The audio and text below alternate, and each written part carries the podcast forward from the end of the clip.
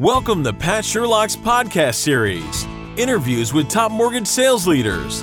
Learn practical tips for improving sales management results. Let's get started. Hi, everyone. This is Pat Sherlock. Welcome to the podcast. Today's topic is getting experienced originators to use new technology. This is a crucial topic for sure. I am thrilled to have with me today Dave Lowman. Dave is well known in the mortgage business. He's on the board of Stearns Lending, also with Roostify. He was the former head of Freddie Mac's single family business, and prior to that, he was with Chase and Citi Financial. And most importantly, uh, Dave is a Maryland Terp, which I am also. So, Dave, welcome to the podcast. Well, thanks, Pat. It's great to be here today, and I uh, look forward to chatting with you. Well, this is such an important topic, but before we really jump into it, why don't we talk a little bit about going back when you first started your career? How did you get into managing? How, how did that all happen? I was uh, started my career in public accounting at uh, KPMG in the Washington D.C. office. We had a client, a small independent mortgage banker, and I spent the summer basically. They had grown really quickly and had the growing pains of growing really quickly. It was two entrepreneurs that that owned the company. And so they brought us in to kind of just help them shore up their you know kind of the inner workings of their company and the control environment and all that. And i ended up being offered a job uh, to come in and, and essentially be the uh, head of finance. And so i quickly went from being uh, you know kind of a sole contributor on a team in public accounting to managing a small group of people in the finance function and then that that job led to a bigger job. I ultimately ran all the operations of that company, you know, managing more people and and then ultimately, you know, really started my career in broader roles in mortgage banking, Prudential Home Mortgage, where I, I went as the first controller of that company and then ultimately went on to run operations of the correspondent business. Um, and so that's how I got in it. I just um, kind of was at the right place at the right time and had you know the great education from the University of Maryland and great four and a half years at KPMG, managing all kinds of different things at a very young age. And that's how I got in it. Well, that that's terrific. And so, when you look back at it, did you do you have what was the best advice that you received on the topic of managing? And were there any books that you were really drawn to and used during your managing? I've had the great privilege of working with lots of really good uh, leaders. And I, I can't really point to a book that I read that unleashed the magic of it. But I had this ability to look at a, at a leader and a manager of, of me and say, I want to emulate those things. And this particular trait, I don't want to emulate. And so I'm like a hodgepodge of having worked for, you know, some really great leaders and managers of people throughout my career. I have one guy, Carl Levinson, who I worked with at Citi. You know, to be honest, I really didn't enjoy working for him. But as I look back on my career, what I learned about how to manage people, uh, how to run a business, how to you know focus on uh, if you're not measuring it, you can't manage it. I mean, he he was really a real a real influence on on my later career. I worked had the great privilege of working for Ajay Banga, who now runs Mastercard International, and Ajay really taught me how to how to operate at you know at senior levels with with people more senior than I. Mm-hmm. I was mm-hmm. running the mortgage business in uh, in in Citi, and then went on to run a consumer finance business, and you, know, you just like how to how to present to executives and boards and what have you, and how to get your message to be really succinct and in a language that people that aren't as don't have the same depth of knowledge that you have will understand. So I really like I've just had the great fortune of working for some really good people and um, you know that's that's kind of how I I've honed my skills. So, Dave, when you look at secret sauce that managing people, what do you think most people miss on that? Yeah, I don't know if I can really point to a thing that they miss. I can probably point to things that you really, I think, to be a good leader and a good manager of people, um, that you should make sure you're really focused on. The, the first thing is, you know, how you go about selecting the people that work for you. I mean, your team is only as good as you and the people uh, that you select to be on your team. So having the the the right process in place to pick people that have a, a great odds of being successful helps immensely. And frankly, when you have good people to manage, it's they're easier to manage too.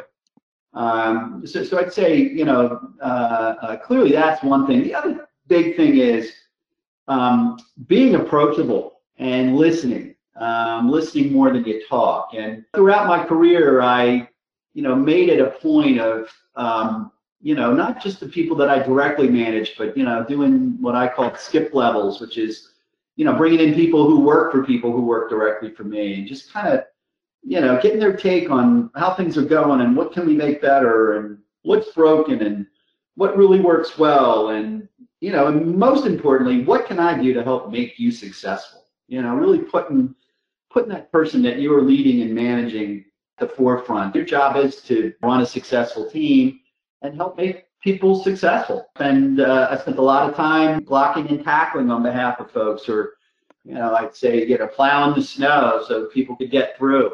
Uh, that was my job as a leader, interfacing with all the things that, that get thrown at you as obstacles to being successful in whatever it is you're doing.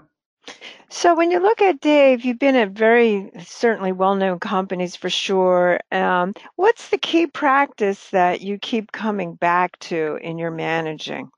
Well, I go back to what I said earlier. If you can't measure it, you can't manage it. So having your arms around exactly what it is that that you know you're you're, you're running or you're managing uh, is really important. So you know disciplines around um, you know having the right uh, information uh, about what's going on, whether it's you know if I if, if I'm managing something that's you know driven by loan volume, I'm looking at you know all kinds of things uh, related to the volume, the quality of that volume, the you know, turnaround times, the things that are sitting in backlogs, you know, things that get, you know, log jammed somewhere. If I'm managing servicing, you know, I'm looking at the default rates and I'm comparing, you know, this this day's default with the same number of business days from the prior month and the prior year.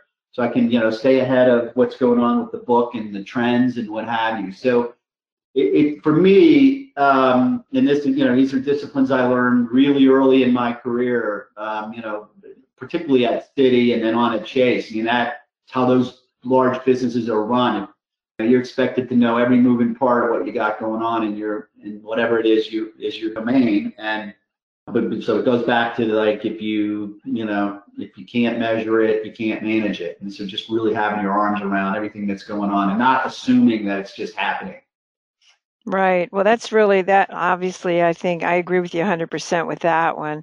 Certainly, when we look at our topic for today. This is so appropriate because there's been so many changes within the industry, but getting experienced originators to use new technology. Uh, I'm sure we can go on for hours about this, but what, what's been your experience and how do you think is the best way for a manager to ensure that the new technology is being used? I think there's a couple of things. I think the first thing is before you insist on somebody doing it a different way, you, you got to make sure that the technology um, that's being used, in fact, is is you know bettering the the outcomes. And that outcome is, let's assume it's you know you're talking about a point of sale system or a loan origination system or a particular product uh, embedded in all those things. If they don't work, and and the originator um, experienced person has better luck doing it the old-fashioned way, or it betters the customer's experience the old-fashioned way. It's really hard to to get people to adopt it. So it's got to work. It's got to actually deliver the promise that that that, that was created to deliver. Um, so that's the first thing. It has to work. The second thing is this is this like everything else. It is uh, you know most technologies are slow at the, at the onset for adoption. You know, I, I remember when I got the Freddie Mac, and this was in 2013. There were a lot of Freddie Macers that were still using Blackberries, and when we'd go on a uh, I remember distinctly going on a trip where we needed directions and they pulled out their MapQuest that their admin had printed off. And I'm like, what are you doing? Like, it's right here on your little smartphone. why don't you have a smartphone?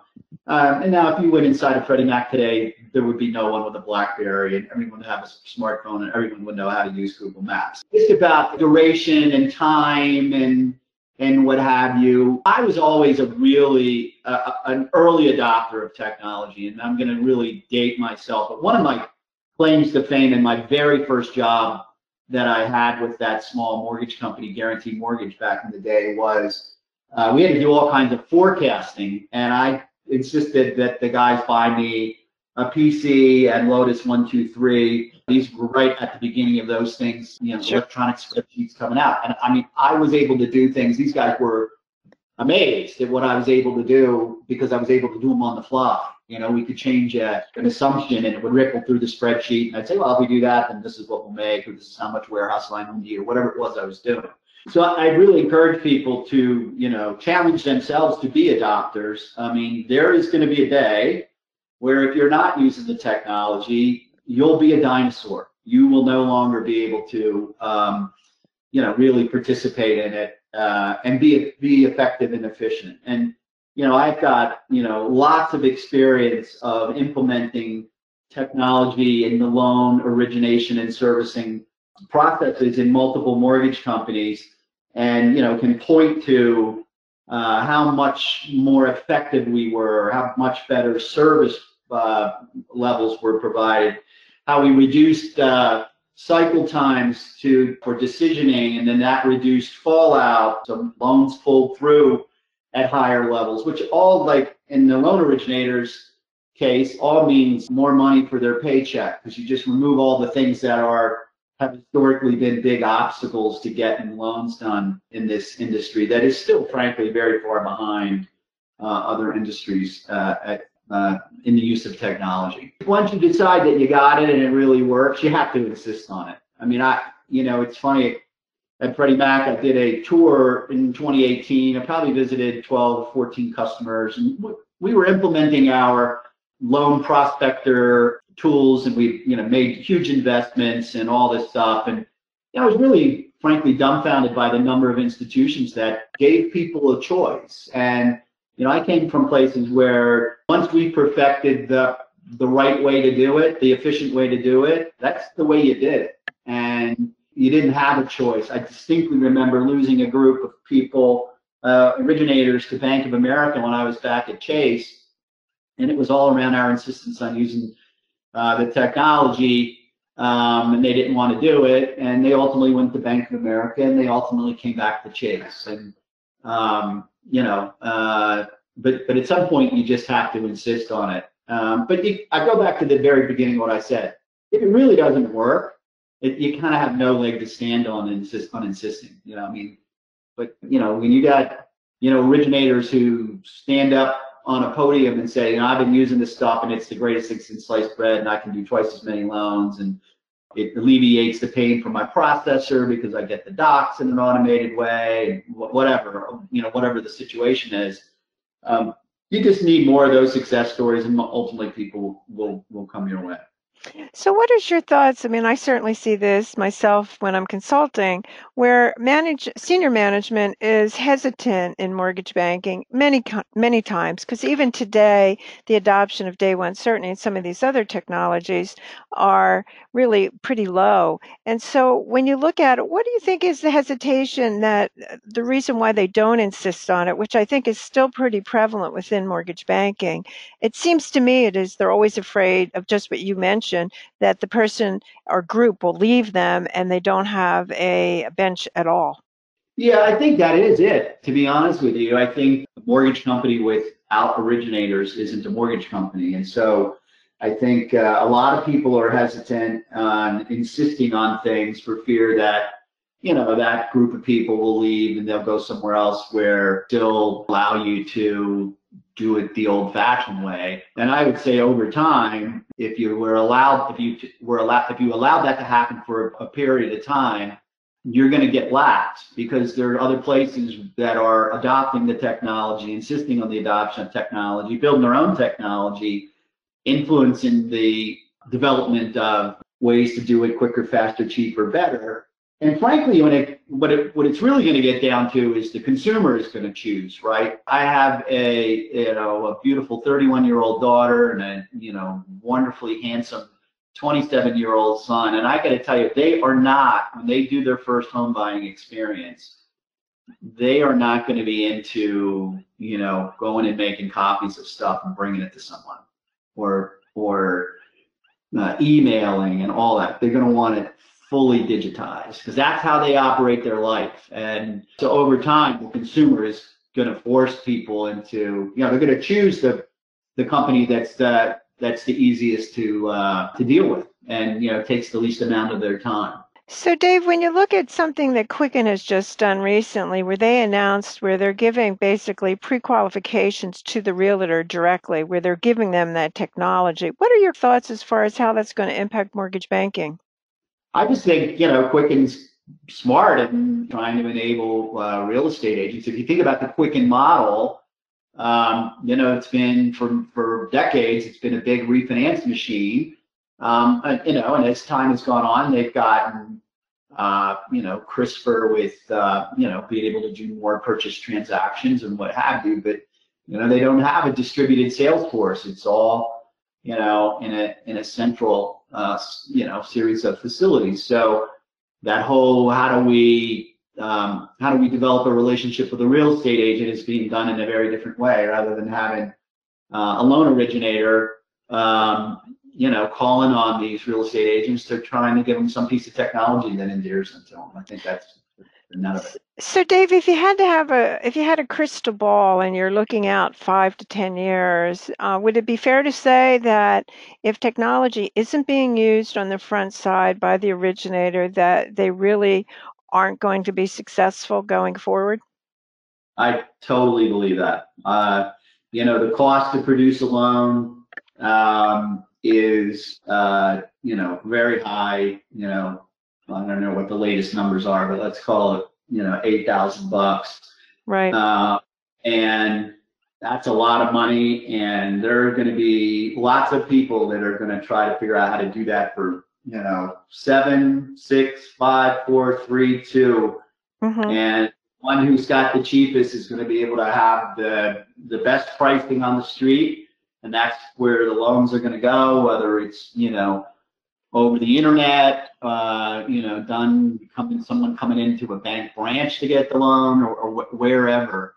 Uh, so I I firmly believe that uh, technology is really going to uh, it already has, and I think it will continue to be a uh, major uh, influence on reducing the cost to produce a loan, on you know reducing the cycle times that it takes.